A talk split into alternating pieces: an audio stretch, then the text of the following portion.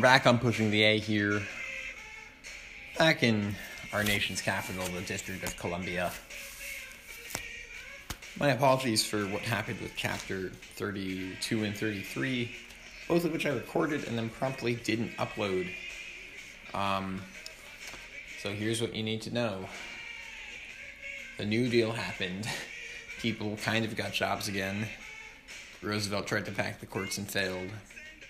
And the United States went from isolationism to cautious involvement because they were worried about the British to total involvement because they were really worried about the British. And cautious involvement also involved appeasement. On the bright side, you missed a lot of Hampton Inn jokes. We're going to cover all of chapter 34 in this podcast, which is World War II. Really an eternal bop, if you think about it. you have the Allies, the Axis, Italy, Ethiopia, Egypt, all those good, good countries. Before we get going, I'd like to thank Imagine Dragons, the best band potentially in the history of ever for providing the intro music here. All right. We're going to start with some odds and ends that I did think uh, I missed in the past two backslash. I have not gotten review, and guess what? This is for me, not for you. It's what I said at the beginning. Um, with the Depression, imperialism died.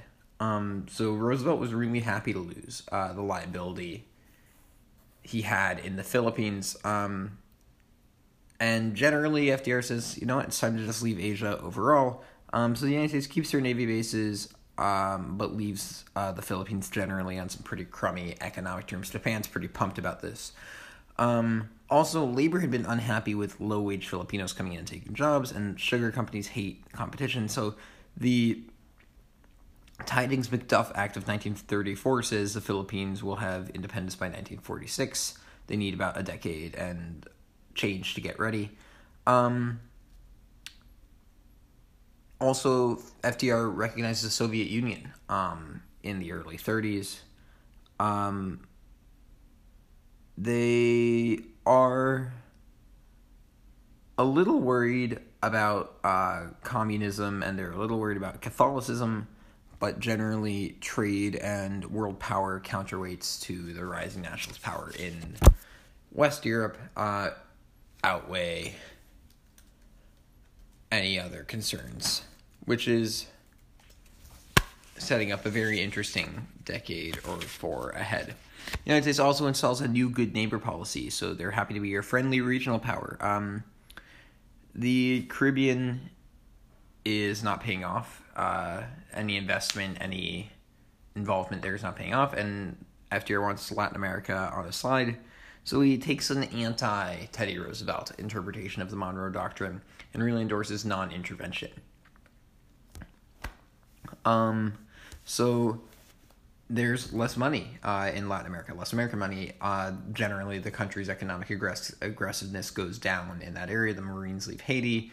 Um, Cuba's released from much of the Platt amendments. Uh, the United States does keep Guantanamo Bay, which it still holds to this day. South America likes the United States a lot more, and they love love FDR for this. Um, the Mexican government takes American oil in 1938. FDR manages to avoid a fight there. He also relaxes his grip on Panama a little bit, just a little bit. It's late. Um, other major thing you should know about Latin America. Um, good neighborism is a popular um, a popular strategy. So, with this in mind, the United States removes the worst of the Hawley Smoot tariff. They installed the reciprocal policy, um, which basically is trade is a two way street. You can only sell what you can buy, and tariff hurts that. And Secretary of State Hull hates high tariffs. Um, and he also thinks that trade wars beget real uh, wars with blood and violence, and he doesn't like those. So in 1934, the Reciprocal Trade Agreement Act um, which serves as relief and recovery, um, which you would have heard more about if you know chapters thirty two and thirty three had gone up. Um, low tariff um, established and trade is lifted up. Um, FDR also has the ability to lower rates 50% uh, if the other country agrees to do the same. There's no Senate involved, so no lobbyists can get in the way of it. 21 countries uh, renegotiate their tariff by 1940. Trade goes up. Uh, relations with Latin Americans go up. High tariffs from the Civil War are finally, finally, finally gone. And free trade. You can start seeing the outlines of free trade in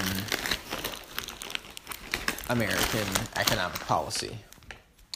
This snack break brought to you by Snyder's of Hanover Old Time Pretzel. Mm. Okay. Honing in on World War II. Um, Post Pearl Harbor, some people are saying the United States needs to go get Japan first, ignore all of Europe. Um, but the United States signs um, the ABC 1 agreement with the British that says we need to go get Germany first.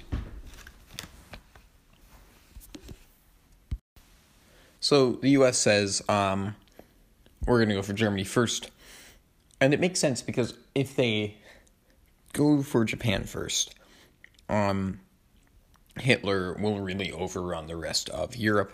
So the name of the game is just divert Japan for long enough, and then you can go and get back what you lost later. The Allies can win. They have the men, they have the resources, they have the um, manufacturing ability, but they need time. Um, because they need to build up their manufacturing strength and they need to build up their ability. Um, so they look good on paper, but it's a team that needs to gel. Um, if we want to use the full baseball analysis, um, but once they go full throttle, they're very difficult to beat. However, they nearly spent too long getting ready and getting sort of all synced up, and they nearly lost the battle. Um, so they spent a lot of time retooling to produce, um, and the question is, how do we hold up in the meantime?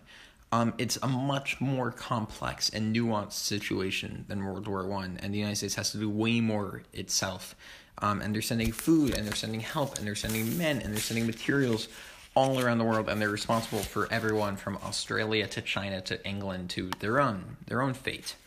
Um, as a function of war, as war often does do this, uh, national unity goes up, and anti-Axis sentiment goes up. Um, immigration has been down in the past few years. Um, so ethnic groups are being assimilated um, through this because everyone's an American instead of I'm a Polish American or I'm an Italian American. It's I'm an American. Let's beat the crap out of the Axis. Um, except for the Japanese. Um, there's about 110,000 Japanese Americans, full blown Americans, uh, that are sent to concentration camps. Uh, Two thirds of them are citizens. Uh, this is from Executive Order number 9066, um, which really I think the Roosevelt administration, the second Roosevelt administration, has two dark spots. Um, the first, way less serious, is their court packing crisis, and the second is this mass incarceration of a race. Um, it's not comparable to the Holocaust. Uh, the Holocaust was the mass murder of um, an ethnic group and it was systematically killing them. And this was detainment, and this was still unconstitutional and not okay. Um, important to differentiate doesn't mean they couldn't both be still horrible. They couldn't both still be horrible. Um, the New Deal has been completely decimated by a new conservative Congress. Um, Dr. New Deal, to quote the president, is replaced by Dr. Win the War. Um, World War II is not an idealistic crusade. It's not like World War One where we're fighting for democracy. World War II is a fight for the future of the United States, and they want to win. It is not about saving democracy. Um, no, not a lot of people know what they're fighting for. Um, so function of that is people are willing to make these rash decisions like supporting Japanese internment, um, and because of that, people lose their basic rights and their property. And in 1944, the Supreme Court actually says, "Yeah, the Constitution says this is okay," and then turns their head the other way in Korematsu versus United States. Uh, in 1988, uh, a new ruling says that twenty thousand dollars per survivor will be awarded, um, which is not nothing, but it's kind of close to nothing. Um, in terms of the emotional stress and duress that must have caused. Um, the Civilian Conservation Corps and the Works Progress Administration and all of those good things are removed by the newly conservative Congress that came in in 1938. Um, other countries and the United States put in about $100 billion in war orders for goods. Um, all of the American, all of America's industrial capacity is in use. Um, so that helps the economy a lot. The War Production Board oversees the production of 40 billion bullets, 300,000 planes, and similar amounts of ships and tanks and guns. Henry Kaiser is a very well known shipbuilder. Um, synthetic rubber is invented. Um, the WPB War Production Board also limits car stuff um, for the purpose of rubber and gas. So there are max speeds, not because it's unsafe, but because um, it, it means that things get used more slowly. Um, so there's also this mass investment in because you know the United States is only responsible for feeding um, the they're responsible for feeding basically the entire world, uh, the entire democratic world at this point. Um, sorry, and they need to invest. So fertilizer gets big improvements, machines get big improvements, farm efficiency goes way up. It's um, a one billion barrel wheat crop. Inflation goes up, employment goes up. Um, there are still somehow fewer goods. The Office Price Administration is established to set prices. Um, they also put uh, regulations and rations on meat and butter in the National War Labor Board, um, just to make sure that people could still inflation doesn't price people out of this stuff. Um, they have a increase on wage, uh, a ceiling on wage increases, um, which pisses off labor, understandably. All right, sorry, Texas um, primary results coming in, and the Democrats managed to screw it up, which is lovely. Um, in June 1943, the Smith Connally Anti Strike Act is passed, which basically says federal government uh, forces can seize any industry they so choose, and a strike at an industry run by the federal government is a crime. Uh, the government takes over coal and railroad strikes, don't really do any damage to the war cause, so. Let's talk men and women. Um, 50 million men and 216,000 women enroll in the armed services. Uh, for the women, there's the Women Army Corps, the Women's Army Corps, the WAC, WAC, the Waves, the woman um, the Women Accounting for Volunteer Emergency Service, maybe a woman accredited. It's Women ACC, don't know. They're in the Navy. There's the SPARS, which are women's reserves in the U.S. Coast Guard. Um, men are plucked for the army from pretty much everywhere except for a few certain industries. So a lot of farm categories and industrial categories are exempt because those are needed. Um, but nonetheless, some of them are plucked. So um, industrial and agricultural labor uh, finds itself in a shortage. Uh, in comes the Bracero program, um, where you have thousands of Mexicans um, basically making the trip over the border um, to go work in the West or in the Western agricultural business, and this lasts for about 20 years past the war. Um, you also see a lot of women in factories. Six million of them get jobs. Many of them are moms, so the federal government gets involved in daycares. Um, many want to stay working when the war ends. Most of them go home. Um, Two thirds of them, to be exact. One half of them quit. Um, comparing that though to the Soviet Union or Great Britain, um, fewer women are involved mainly because a lot fewer men in the American country, American country, doing great guys in the United States, um, are dying and losing jobs and are being plucked for war. so, um, many people in the armed forces, uh, in the armed forces, don't go after uh, World War II.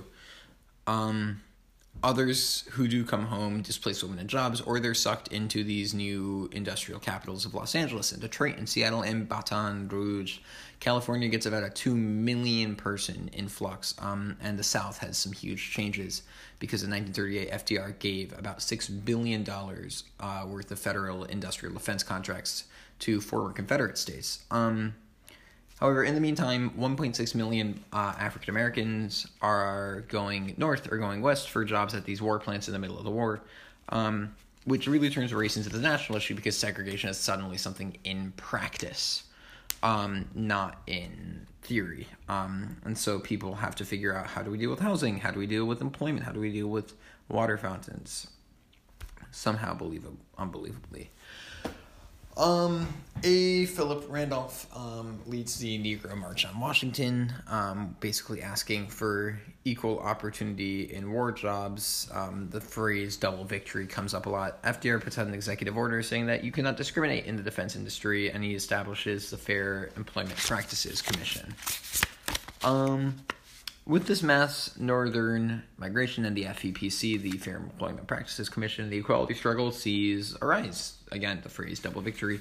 Um, some African Americans are drafted, mainly for service, not for combat, uh, in large part because the blood banks are segregated. Um, you also see organizations like the NAACP on the rise and the Congress um, of racist equality. I think it's a Congress for racist equality. For race equality would make the most sense. There's something where it's a Congress and it's got equality and one word involving race in it. And it's established in 1942. Um, you see the mechanical cotton picker introduced, which is really about as revolutionary as a cotton gin, but the country's moved away from the uh, cotton industry a lot more. So you don't hear a lot about it, but um, more and more black people go from the south to the north because uh, you don't need this labor. Um, so you see about 5 million tenant farmers and sharecroppers go north between 1945 and 1975. And by 1970, more than one half of black Americans are outside of the south. Um, so again, tensions going up. Um, some Native Americans are leaving reservations to find work in the cities or to fight. Um, and by 2000, you're going to see half of Native Americans in cities compared to 1940, where you have 90% on reservations. You'll see 25,000 Native Americans in the armed forces. Also, uh, the Comanches and the Navajo work as code talkers um, to create their own codes for World War II because the Japanese and the Germans don't know how to uh, understand their language. Um, you also see these race riots uh, as a function of all these new immigrants moving into these new neighborhoods and new cities. Um, so in California, there's a race riot between um, people who were not Mexican and people who are Mexican. And in Detroit, you see a black white race riot. Um, more in the home front, um, Americans don't really feel the burden of the war, other than people going off to fight it or changing jobs. The United States is safe. They're out of um, debt. Their gross national product goes up by about $100 billion. Corporate profits double. Um, if they are seeing any changes, they're benefits where you're seeing government housing being installed in daycare um, and concern for public health and funding for scientific research at universities, um, which is a hundred, the government's giving hundreds of millions of dollars um, for the purpose of. Uh, wages are going up, disposable income is more than doubling. Um, Macy's does its biggest day of sales ever in relative to the time in uh, 1944 on the third anniversary of Pearl Harbor. Um, unemployment almost entirely gone uh, compared to where it was in the Great Depression. And the economy is now really a military based economy. Um, war is going to cost $330 billion. Three fifths of that still going to have to be borrowed. Um, 1946 price controls are lifted. Um, by 1948, prices of everyday goods are going up by as much as 33%. Um, and when you look at that from the objective standpoint, um, you know, I'm not gonna I'm gonna level with you. I have no idea what that that says. Ahead of oh of Europe in EU and something. It's ahead of Europe um, in something. Um, the government is definitely influencing home life, um, as I mentioned earlier, where they've got rations and armed forces and the defense industry are employing millions, and you have the um, FEPC um, and the NWLB monitoring work. Um, the NWLB, of course, standing for because I remember this, uh, the National War Labor Board. Um, so yeah, back to the government housing daycare thing. When I said the war cost three hundred three billion dollars, um, it's notable that that was ten times uh, the cost of World War One and two times all previous spending. Um, the income tax goes way up, um, where ninety percent becomes the max rate, um, which is a little insane. Um, not something you see too often. So Japan had an opportunity to deliver a knockout blow to the U.S. had they come onto American soil. Um, they decided to take it slow. It was a mistake. Um, they instead go attack Guam, Wake, the Philippines, Hong Kong, and British Malaya. Um, they need resources, so they cut off Burma and American munitions to China, um, hoping maybe for some help somewhere else. Don't really know how it re- relates. Um, it just means that the United States has to fly its munitions into China. So Japan then goes south into the Dutch East Indies. Um, they beat the living daylights out of British, American, Australian, Netherlands. By Netherlands, I mean Dutch um, forces. Uh, it's a small army, but super efficient. Um, they're slowed down in the Philippines for about five months. MacArthur leads an offensive at Bataan with about uh, with twenty thousand Americans and a whole lot more poor, poorly trained poorly trained Filipinos, um, where everyone's basically trading their lives for time. This is in 1942. Um, the last five months, uh, and then eventually they lose. MacArthur evacuates. He says, "I'll be back." Um, and the Bataan Death March to prisoner of war camps occur. Japan then takes Kore, Corregidor, Corregidor, don't know how to pronounce it. I should. I apologize.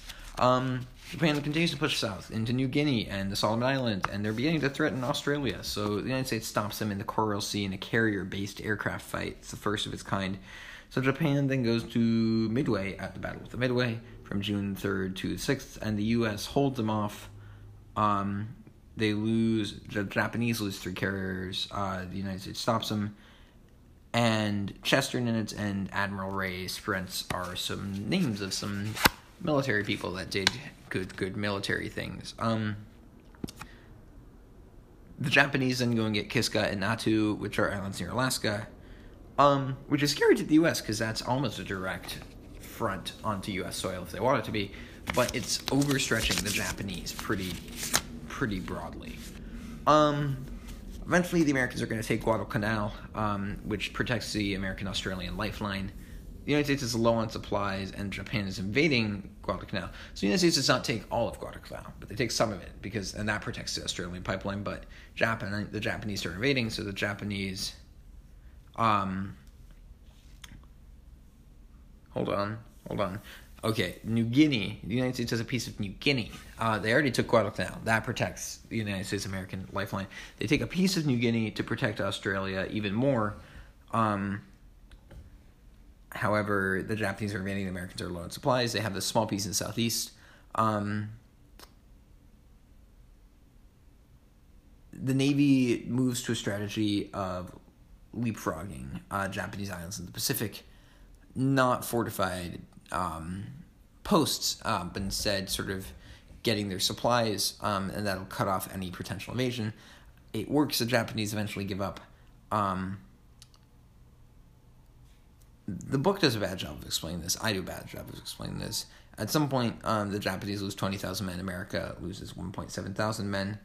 Um, yes, they take all of New Guinea by destroying Japanese supply ships, and then they go through the jungle, and then they capture the entire thing in August 1944, which is the beginning of MacArthur's victory march back through the Philippines.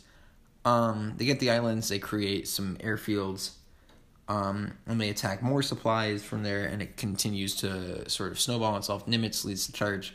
Um, from May and August, um, the Americans get Attu and Kiska back in November 1943. Um, Tarawa and Makin fall, which are important. Uh, the Marshall Islands fall in January and February of 1944. Also important islands. Just know that America's main strategy was island hopping, and you're mainly going to be fine. Is my good, good piece of advice for you as we hit the 19 minute mark of this segment. Um, so as the Americans leapfrog into the Marianas and Guam, the United States uses um, bases to launch um, B 29 super bombers to attack their home islands, as well as the Marianas, um, which leads to the Great Mariana Turkey Shoot. Should mention that the Americans don't have the Marianas at this point. It's really the book. I didn't understand and I've read it four times. So, um, the Great Mariana Turkey Shoot occurs anyways. So, uh, the Hellcat fighters and anti-aircraft destroy 250 Japanese airplanes. Only 29 American planes are lost. And at the Battle of the Philippine Sea, um, they down a couple of Japanese carriers. Um, and that's really something that's very difficult to recover from. And so the Japanese moves into the Japanese soldiers move into a mode of resistance and mass suicide um, and kamikaze piloting. Um, by July and August, the Americans have reached major islands um, by point and they're bombing the living daylights out of Tokyo in November 1944, and it kills about 85,000 people. All right, switching to Europe. This is gonna be a long episode, folks. Um, Germany releases some sub wolf packs in the North Atlantic and the Caribbean and the Gulf of Mexico. They down about 500 merchants, uh, 11, 111 in June alone.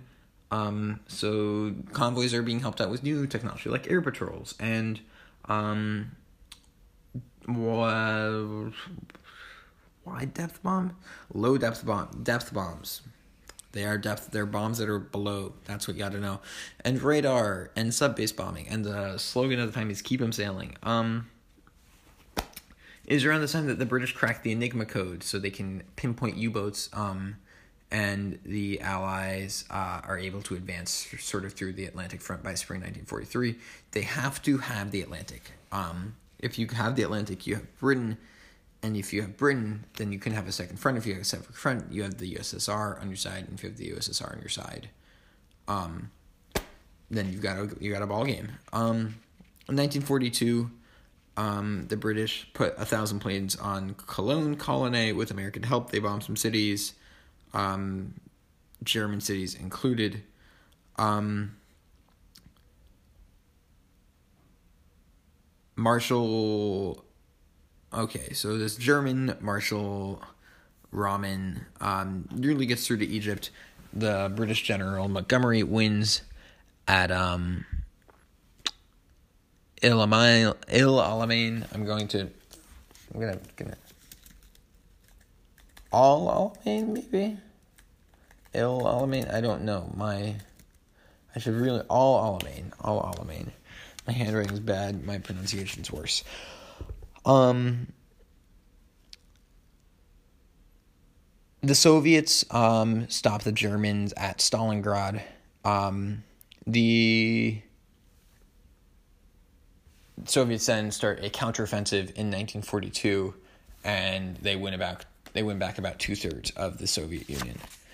Oof, this is really confusing and weird stuff. Um, the Soviets have lost millions of people, um, and Hitler has a lot of the western parts of uh, the USSR. And Anglo American casualties are only in the thousands. Um, by the end, the USSR is going to lose 20 million people and tons of land. Um, so the USSR is basically begging for uh, the other two allies to distract the Germans with a second front. Um, FDR would like a diversion in France um, by 1942 and 1943.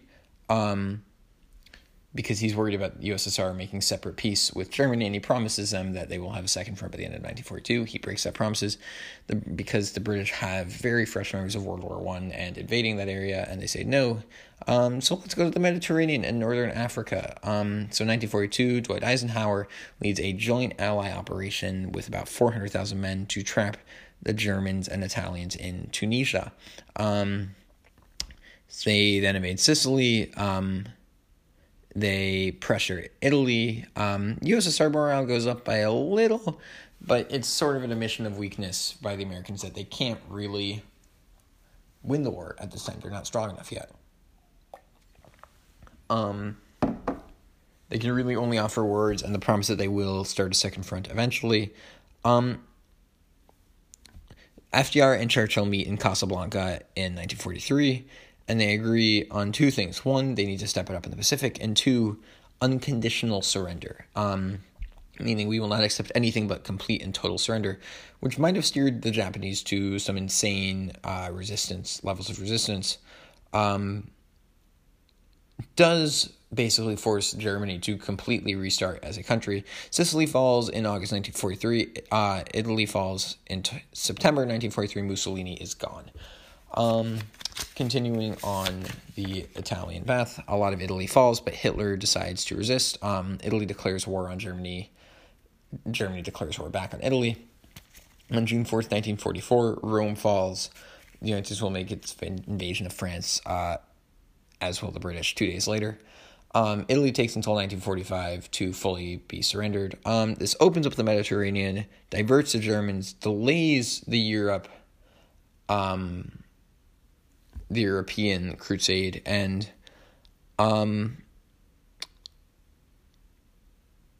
there's a word here next to the USSR, but um, I'm gonna guess it's frustrated or further or relieved or something. The USSR does have a reaction to it. This much I can tell you. D Day. Um, the USSR is begging for a second front. Um, yeah, I still can't tell what says on the last card. Um, Churchill, Stalin, and FDR all meet in Tehran, as well as the British, the Americans, and the Chinese in um, Cairo. And the general consensus that they make is okay, it's time to attack Germany from both the east and the west and hold off the Japanese some more. Um, so that's what they that's what Churchill, Stalin, and FDR decide uh, between December November twentieth and December first. Um, they pinpoint Normandy as a spot really to start the invasion of France. Um, on on June fifth, nineteen forty four, D Day happens, uh, where forty six hundred boats are brought into the area. Germany resists. The Allies eventually win, and then from there the Allies start moving through France. Um, so they control. Um, the Allies control the air, they cripple the railroads and the gas lines, and any chance for the Germans to bring in reinforcements. Uh, George Patton leads the way through France to Germany. Germany retreats after um, American French forces go south, um, from the south to the northwest, um, and they get a lot of help from the French underground in Paris. Um, everything's moving um, towards mainly towards Germany. Um, so the writing is on the wall for Hitler. Um, pretty soon, Aachen, which is a major city in Germany, falls to the Americans. Right in the middle of this war, we have a nice little election. Ill timed. Republicans nominate Thomas Dewey, liberal New York governor. He's young. He's an isolationist. He's anti-corruption. Um, J.W. Bricker is his pro-war vice presidential. Um, his pro-war vice presidential candidate. Uh, FDR runs with Harry Truman from Missouri, who replaces Harry Wallace. Um, Truman ran the Committee on Wasteful War Spending. Um, Dewey um, basically runs on the campaign that the New Dealers are old and the New Deal is broken, and I will fight the war better. And um, what if he runs for a fifth term or sixth term? FDR just says, "I'm healthy. You're not going to switch." Um, the CIO sort of starts getting around um, certain regulations that have been placed on placed on um, beneficiaries of federal spending in elections, and they find a loophole, and they raise money for the Roosevelt campaign. And it's basically their slogan is "What were you doing in 1932?" Roosevelt wins by about three million votes, 432 to 99. The war is going well, um, and ideally people want expertise for world peace, um, which they will not get. They get Truman instead. He seems to do an okay job of it moving forward. Um, end of Hitler. In mid December 1944, the Germans are struggling. Um, the Soviets um, uh, penetrate the east, and the Allies began dropping these blockbuster bombings on cities and factories and transport lines. The western frontier for the Germans is really crumbling. Hitler launches a final attack on December 16, 1944 against the Americans in the Ardennes Forest to get the Belgian city of Antwerp. The United States is driven back, so there's a bulge in their line. Uh, the 101st Airborne stops it. Um, the Germans preemptively call on the Americans to surrender. Um, to which the Americans respond with nuts. Um, reinforcements arrive, and um, the German offensive officially ends at the Battle of the Bulge. Um, miraculously, once Americans reach the Rhine River, one river remains. Um, Ike leads everyone to the Elbe River, and Americans and Russian soldiers clasp hands as they enter the final front of the worst war the world has ever seen. And then they find the Holocaust and the remains of the Holocaust. Um, America was pitifully slow to recognize what was going on. Um, they kept Jews from immigrating in. Um, they even wouldn't attack the railroads that the Germans were using for the purposes of transferring Jews to these concentration camps. Um, no one knew the extent, though. Um, no one knew how horrible this really was. Um, the Soviets then go to Berlin, where they pillage uh, and rape and capture from house to house. Hitler marries his mistress and kills himself on April 3rd. Uh, FDR in Warm Springs, Georgia, on April 12th dies of a cerebral hemorrhage. Truman takes the oath. Um, on May 7th, the Germans surrender. On May 8th, we have Victory in Europe Day. Japanese, on the other hand, take a little more time to figure things out. Um, the United States put some subs in the Pacific Ocean, and they go very hard at the Japanese merchant fleet. They destroy about 50% of it. Um, they also launched bomber attacks from Saipan and the Marianas, and cities in Tokyo specifically destroyed. 85,000 people are killed, 250,000 buildings are destroyed between March and 9, March 9th and March 10th, 1945. Um, MacArthur, excuse me, makes his way up to the Philippines with 600 ships and 250,000 men fights with the Japanese at Leyte Gulf on October 23rd uh, through October 26th. Uh, it's really three separate battles and three separate wins for the Americans. They almost lost three times, but they won three times. The Japanese really have no more sea power, and the United States owns the Western Pacific. Um, so MacArthur starts a march from Luzon to Manila. Um, 60,000 Americans die in this march. Um, they do have the Philippines back by July, and then the United States continues to tighten its grip on Japan. Um, they capture Iwo Jima in one of the most gruesome battles um, of the war that kills 4,000 men in a very short period of time for repairs.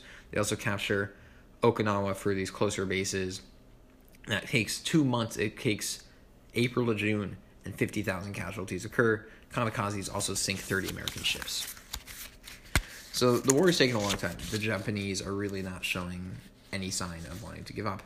Um, so the Americans decide to prepare an all-out invasion of the Japanese, um, which they think will cause hundreds of thousands of casualties on both sides. At the Conference of Potsdam, or the Treaty of Potsdam in Berlin in 1945, um, America basically issues a call to the Japanese, which is surrender or be destroyed. Uh, and they drop some leaflets on the Japanese and say something similar. Um, they also send peace feelers, the Japanese send peace feelers to Russia, basically saying, Do you think it's possible to not have unconditional surrender? The answer is no. Um, earlier in the 1940s, Einstein and other scientists had been pushing FDR on funding uh, nuclear weapons. So FDR drops two billion on it because he doesn't want the Germans to get it first. Uh, the Manhattan Project happens with British and refugee scientists. On July 16th, the first test occurs. On August 16th, the U.S. drops the bomb on Hiroshima, killing 180,000 people all almost instantly. On August 8th, um, Stalin and the USSR get wins in Manchuria and Korea, and they enter the war on really the deadline for them to enter the war because they want a slice of Japanese Japanese still unwilling to move. On August 9th, the Americans drop the bomb on Nagasaki, killing another 80,000 people. On August 10th, the Japanese come to the Americans saying, We will have peace if you can let us keep our emperor. The Americans agree. Um, and September 2nd, 1945, the Japanese surrender on the USS Missouri, uh, aka Victory in Japan Day. Um, so, the United States has 1 million casualties, um, about 333,000 Americans die. Wounds and disease cause less deaths than in the past, thanks to modern medicine. USSR has about 25 million casualties, more of them civilians than soldiers. Um, other than a couple minor submarine attacks on California and Oregon, the United States land holds. The rest of the world is completely trash. The United States fought the best war of their existence. They prepared early. They knew submarine warfare. They were tough, adaptable, and they had great generals. FDR and Churchill were exceptional leaders. Um, assembly lines made more stuff for more men, for more technology. Excess is the key word here. Dictators are overthrown and discredited. And despite this prevailing ideology that the government needs to be in control of a significant amount of civilian operations, democracy prevails in what looks like a very rough patch for it. So, um, that's World War II. I'm not going to summarize it because you know what World War II is and you just heard it. Um, know that the Allies win and that it's island hopping and that um, the United States got involved because they didn't want to fight on their own. All right, we're going to do 35 quickly. Um, until then, though, it is a departure here. I'm pushing the A.